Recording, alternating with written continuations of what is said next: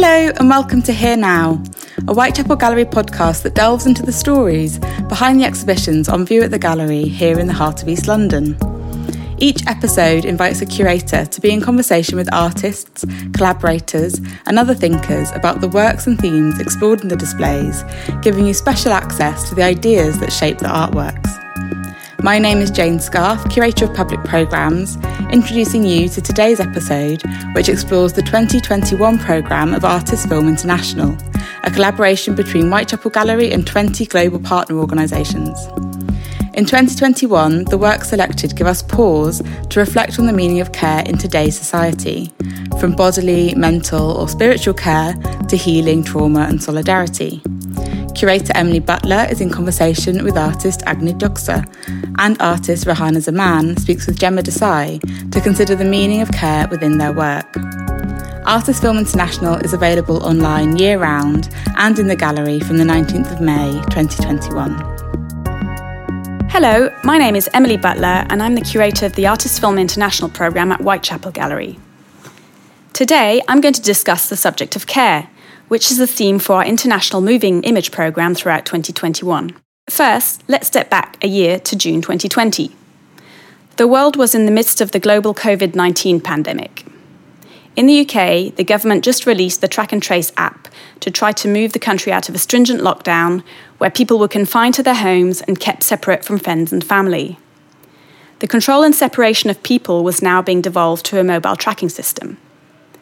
Meanwhile, protests were raging across the globe after the murder of George Floyd by a member of the US police force, in another example of unnecessary brutality against black citizens. This brought up issues of racism and the ongoing legacy of slavery and colonial exploitation, which resonated with many individuals and collective experiences across the globe. As an institution, and along with our 21 other Artist Film International partners, as we started to think ahead of next year's theme, we felt it was important to consider a counterpoint to feelings of global anxiety in the face of illness, racial and economic inequality, and increasing governmental control brought about by the pandemic. We wanted to address the subject of care.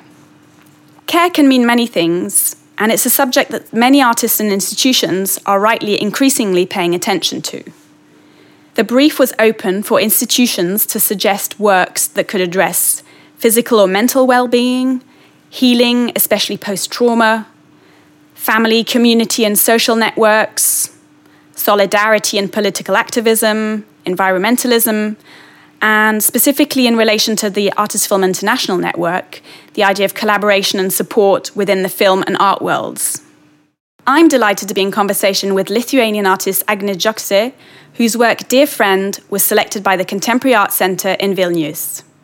The work that we're showing is called Dear Friend, and it's a performance from 2019, which you scripted, I believe, in the style of a semi fictional open letter to a close friend. And in this letter, we discover that you've not been in touch for a while. As a viewer, we're intrigued to hear about how your friendship developed and why you've been out of touch and to hear that you both care deeply for each other. The work itself contemplates on friendship as a celebration of platonic love between two queer women. For me, this work really made me consider the nature of friendship. We're so used to relations being categorized into different typologies or boxes and forms of love.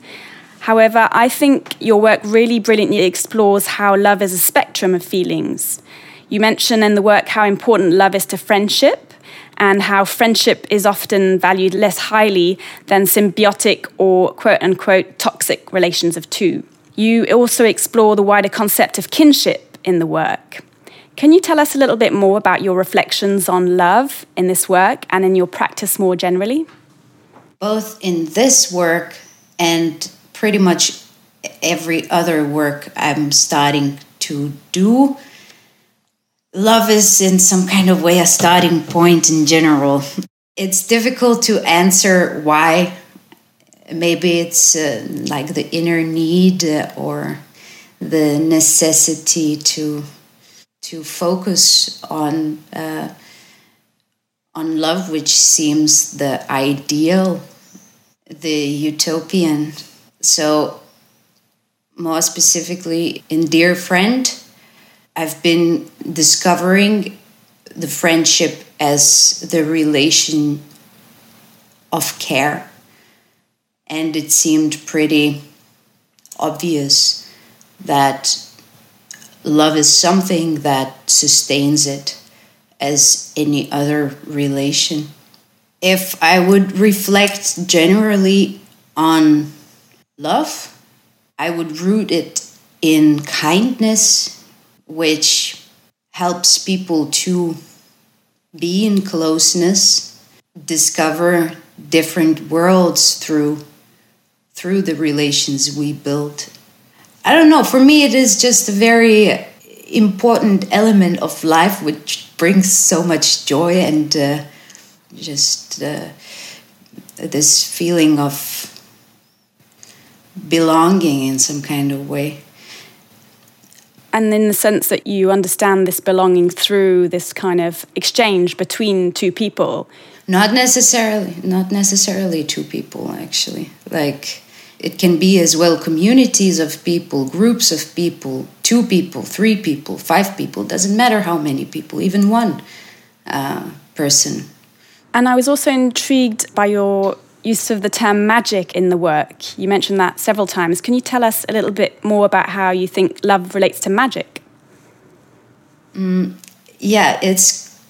I suppose it's quite funky that when you try to search, mm, for example, uh, an answer to a question, what is love? Pretty conventional answers uh, lead you towards answers in relation to romantic love. For me, it was an attempt to uh, twist this notion and uh, call it magical, call it in some kind of way uh, not necessarily uh, socially acceptable. Because what is magic when you try to look on that it is something that is socially unacceptable. And friendship, because it is in some kind of way undervalued in, in comparison to uh, other types of romantic relationships, it seemed like it's pretty magical that people give themselves into friendship when it is something that is not necessarily acknowledged as core relations uh, of uh, people's lives. There, there was this uh, thought that I had while writing this text that it's pretty funky that when people are breaking up, it's acceptable to ask for a day off uh, from work. I was just wondering, would it be acceptable to ask a day or a few days off if you are breaking up from a friendship? Mm. And it didn't seem like it would uh, be that acceptable. And I don't know, maybe I'm wrong uh, here. Uh, That's an interesting point you make. And I think what's really striking in the work is this really deep, caring connections that you hold with your friends. And importantly, also your joint investment in common causes such as feminist and queer social causes. I was really intrigued by a moment in the film when you and your friend discover that you were let down by your friend's former lover who ran away with funding for a common feminist art project you were setting up. And in the work, I feel that we really sense a kind of push and pull between what is your common and kind of divergent causes in what binds you. And that's perhaps mirrored in how your friendship seems to shift throughout your narrative. So I was wondering, you mentioned this earlier about how you know you can be in deep connection with individuals, but also many other people and common causes. I wonder if a, a point that you're trying to make in your work is this idea of friendship really enabling kind of different and common perspectives to collide and bounce off each other. And if this idea of caring that you were just talking about is, is this idea of embracing both unity and difference in the way that you described losing yourself in each other's friendship? It's a very good and on the point question, sort of uh, leading to an answer, actually. I, I have a feeling that you have a good insight. Definitely, I was uh, making a point on the possibility to connect and maybe understand uh, different uh, point of views uh, through the closeness that you can experience in uh, many different forms of relations. In this specific work, I definitely wanted to contribute to the friendship love mythology and try to yeah try to contribute to uh, alternatives because it seems that we live pretty much in the world which is like okay well queer people maybe queer community has been doing a great job dismantling certain notions and certain uh, societal agreements on how relationships should be done however it still seems like in the hierarchy of relations, friendship does not necessarily come very uh, high to the top. And yeah, I've been just wondering for a long time how come it is like that because living in the world would be so lonely without friends. Friends are actually the people that stick around and uh, come along it doesn't matter in what kind of other relations you are. And I guess in a way, there's this idea of like a true friendship you can always reconnect to. So I was wondering if actually that's what's happening in the work. It's this kind of loop of you being disconnected but then reconnecting, and this idea of perhaps coming apart because of a divergent opinion about something, but reconnecting at the end because you ste- you're able to step back and and rekindle your kind of common cause or common interest and this common love that you have for each other? I just believe that uh, people can be close to one another despite uh, views. That is at least my experience in life, that with some people you connect on very different levels. Like with certain people you connect on different levels.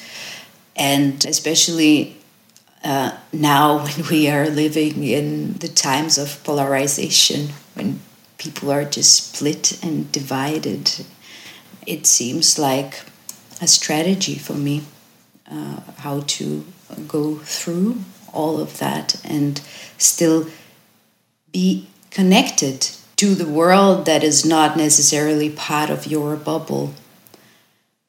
And at least that is something that I very much value in friendships that you can still meet beyond the differences. And definitely, sometimes you just go apart for a while, maybe for as long as it is necessary to meet again through those uh, sometimes even hardcore clashes. But when you do, it's an adventure that you sort of fall into uh, that allows you to uh, grasp something that uh, would be very difficult to grasp if not the personal relation that you have with a person who might yeah, see the world differently. I think that's probably a nice point at which to end this conversation. So I wanted to thank you, Agne. That was brilliant. So nice to speak to you. Thank you so much. We now hear from artist Rehana Zaman, whose 2016 work Sharla Shabana Sojourner Selina was selected by Whitechapel Gallery to feature in the 2021 Artist Film International programme. When we invited Rehana to contribute to this podcast, she in turn extended an invitation to her friend, the curator Gemma Desai. Together, they chose to contribute their voices through the exchange of a series of voice notes, recorded over a number of weeks, prompting questions to one another and reflecting on the shared values of their work. What you'll now hear are excerpts from this exchange between friends, which meanders in, around, and between Sharla Shabana Sojourner Selina. They refer at times to Zaman's latest film, Alternative Economies, which premiered at the Berwick Film and Media Arts Festival in September this year, where Desai is head of programming. At times, they also refer to Desai's independent research paper on racism in the cultural sector. This work isn't for us, published in 2020 and freely available to access online. Hey Rana, just getting us started and hoping that you had a really nice weekend away. Um, the photos look really beautiful. I'm looking forward to hearing more about it. It's been super interesting, like sitting with this work, like because I also saw like your latest work, and I think I've said this to you already. I've been thinking about weight in terms of how we think about work, like what it's weighed down with, and weight as this burden that people don't want to carry when they watch things, but also that it's like a deflection. I don't know if that makes sense, but in the sense of something can feel heavy with a concern, which is really important, right? But can also feel heavy to make, and then people can receive it as heaviness. And I've been thinking about this in relation to political concerns. So, thinking about I think we discussed this when we've been talking, and you've been mentioning, and you've been very active in stuff around Palestinian solidarity. And we've been talking about that, and I've also been experiencing it. So I haven't been organising in the arts or eh, at all previously to this kind of raising of interest around Palestine, but I've been reading a lot about it. And what I'm really interested in is that the air changes when you mention a subject like Palestine. And I think that the air changes when you mention something like racism in a workplace, right? And Sharla Shabana is like quite heavy with those questions um, and quite unflinching in some ways. And and then it was just so amazing to see your new, I think, as yet untitled work, which is weighed with all the same concerns, right? But you seem less weighed down by them. I just wonder about how it felt, how those two films felt differently.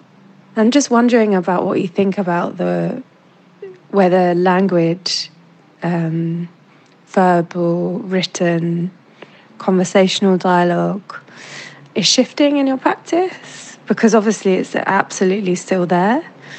But I noticed in your newer work you were using different strategies and you were finding other ways to process and give space. And I wondered if there was something about the need to not exactly conquer, because that seems quite um, colonial, but I definitely recognize in my own practice and my own journey with this work isn't for us that there was this commitment to trying to have a dialogue and trying to make it make sense. And more recently, really being confronted with it isn't always possible to come to understanding in a conversation, and it isn't always possible to be understood, but that's okay. Or at least it will be one day when I get to that higher consciousness, I guess. So, yeah, just wondering about consciousness raising and the act of dialogue and lightness and weight. Hi, Gemma. It was so lovely to get your message. So, I was thinking about what you were saying about weight and the burden, burdens, uh, deflection, and what might be received as heaviness. And thinking about, I guess, lightness in relation to what, what you experienced with the, the newer work the comparison or the the shift in feeling of the weight of Sharla Shabana and the way that lightness is sort of manifesting in this other space with this other work. And I guess, yeah, in response to this question of the act of making and what it felt like to make those two works, I actually went back and read your epilogue from this work isn't for us um, I was just reflecting on our conversation that time in Biddles uh, about the prompt, the prompt for that work, the shift, the like the turning point, and a desire to speak directly to something. To, I think you you refer to it as being unflinching in laying out a set of concerns around racist structures that we're trying to navigate and operate through and that being the prompt, but that actually the work moving outside of that um, with Sharla Shabana. So it was a really light, light production. Like there was hardly any budget at all. And I was doing a lot of workshops at that time, or I had come out of a period of doing quite a lot of workshops with like groups of women. So Voice of Domestic Workers. And part of those workshops were um, using this exercise from Forum Theatre where we would role play a scenario. And I'd kind of come up with this question of can you think of a situation when you've been blocked by a group or an organization? So, not another person, not an sort of intimate blocking, but uh, something that's kind of more collective or social that has a social dimension to it. That workshop activity is an invitation for people to write down um, privately, and then we put all of those letters and accounts into a, a, hat and then move on and do some other things and then come back to it. And different people will pull out an account and read it. And then we choose one collectively that's you know that's anonymous. And then we will role play it and strategize like how do you how do you work through that situation? How do you push through the blockage or push through and find a way around it. Um, and so, in a way, that there's an uncanniness to that that felt like I wanted to throw open a process of making films and bring in this workshop activity. And so, this was sent out to actors to respond to, to come to an audition and share an experience, or alternatively, to read the scripted segment of that's a quote from the Michelle Citron film around fogging, which you also pick up on in your text. So yeah, I think I think there's weight in that. There's totally weight. And thinking about making that in 2015, I'm really trying to remember what conversations felt possible then. There was no appetite to listen actually, or less, less so than now. So much has shifted, um, particularly around um, the uprisings and the sort of aftermath of George Floyd and Breonna Taylor and everything that swept across the US and, and here. But not only that in the last year, but prior to that, a kind of like sharpening of attention and an understand uh, it feeling like there's been momentum building to to be able to attend to these very difficult conversations that have been just given very little breathing space. Hi, love. It's really interesting to listen to this first voice note about the workshops in this, to listen to it today when I've just come back. There's a couple of words that you used, which I just wanted to connect to some things that I have been thinking about in terms of what this work isn't for us did. Um, so that conversation in Biddles actually was really interesting because I think it was the first conversation where I realized that I had been through some sort of trauma because I didn't remember the situation in quite the same clarity as you did. And now that I've listened to this voice note, I now understand why I didn't understand it and potentially why you did. And I think it's got something to do with your filmmaking and your practice because there was a form of like collective validation and collective learning that you had been doing, which you'd had been holding for other people. But this process that you describe of recounting and sending these testimonies into you know this container and then passing them around and a sort of collective building of a of a way to to deal with these things is is kind of not dissimilar to this retreat that I've just been on. And I think we all brought some of our griefs into the collective container and we all collectively held each other to kind of hold them and, and not solve them but think about strategies tools um, techniques to to take care of that grief um, in ways that made it feel less of a burden. And I think about weight again, right? To make it feel lighter, to make it feel less turned inward. And I think that also something that you said as well, which I wanted to just also witness, is that you said that the prompting was this idea of, you know, being confronted by that block. And that that was the prompting, but then it, it turned into something else. And I've been also thinking about how we turn uh, the fight, the resistance, the what you do with the block, right? You need to meet it with some force. but how we then turn that into a yielding. And that's not the same as just ignoring it or, you know, not naming it. But that actually, this idea of being unflinching is not possible because sometimes things have impact and we have to draw attention to that impact. I kind of wanted to talk about a piece that I wrote before I wrote This Work Isn't For Us, which there are some pieces in that in this piece that I wrote, which is a, a letter to my daughter. It's a letter about care. And in that piece, really I'm talking about caring for my daughter, but also about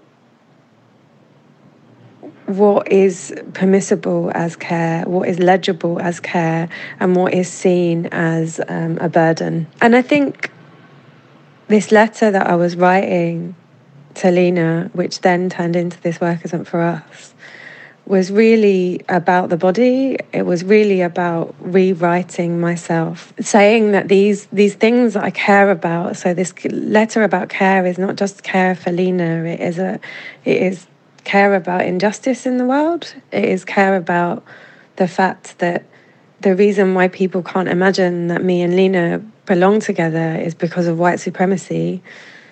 And I care about that. But the reason I care about that isn't because of some abstract sense of justice. It lives in my body. It belongs in my body. This this is a, need that I feel in my body. Um, and it is expressed by the body, um, not not through never. You know, like the the journey really is. I think in a way that it will only be expressed by those those ways, those those other sensorial ways. Um, they will find meaning in those connections, not in these more cerebral connections. Hi, Gemma. I feel like whenever we get together and we talk, there's um, a million different routes, and we sort of lose ourselves in, and the hours of conversations that we've had uh, are somehow sitting underneath these little voice notes. So, uh, in a way, I'm kind of happy to have them and that we can go back and dig into them more as part of our unfinished conversation. There were a couple of things that I wanted to respond to. I, I guess I really loved hearing you connect our conversation with the letters to Lena because I actually remember I think you wrote that quite early on in in our friendship when we were getting to know each other. And I think this thing that you're describing around firstly the beauty and ugliness thing that you mentioned in that letter, it's wonderful to go back and read it actually because and to see the kind of how how much care becomes this pivot through which you're moving through different forms of relationality and returning to that word and and moving away from it and exploring the limits of it and where and the absence of it actually in these other contexts. And so the the relationship you're making with care or with forms of care and visuality and beauty and that quote that you pull from the film, which I also remember and thought was amazing as well as a as this incredible woman filmmaker, Pacific Islander or Maori, and hearing about and seeing her through the eyes of her son, actually, to decolonizing the screen, as the title of the film goes. So, yeah, the description of their not being able to portray beauty because there is no beauty there. I think that really is deeply folded into a lot of my concerns or feeling of carefulness around using beauty or an idea of beauty or conforming to a visual cinematic language actually. When speaking about harm and violence and trauma um, in the context of racialization or racism and sexism and you know ableism and homophobia I kind of feel there's a dexterity that's required to to play with that cinematic form or that visual language when a certain type of material is being broached, and I'm, I'm I always feel very conscious of that. And in the past, I've often yeah been more excited by things which push the boundaries of that visual language or force a kind of more awkward or active way of engaging with the material without sounding pretentious about that. Because I think, in a way, it's it's really well articulated by like bell hooks, I guess, in that idea of consumption. I'm thinking a lot about consumption and as how how do I avoid capture? How do I avoid consumption in a way that makes what I'm trying to talk about digestible in a way it shouldn't be digestible. It should be the thing that gets stuck in your throat or is repulsive because racism is repulsive.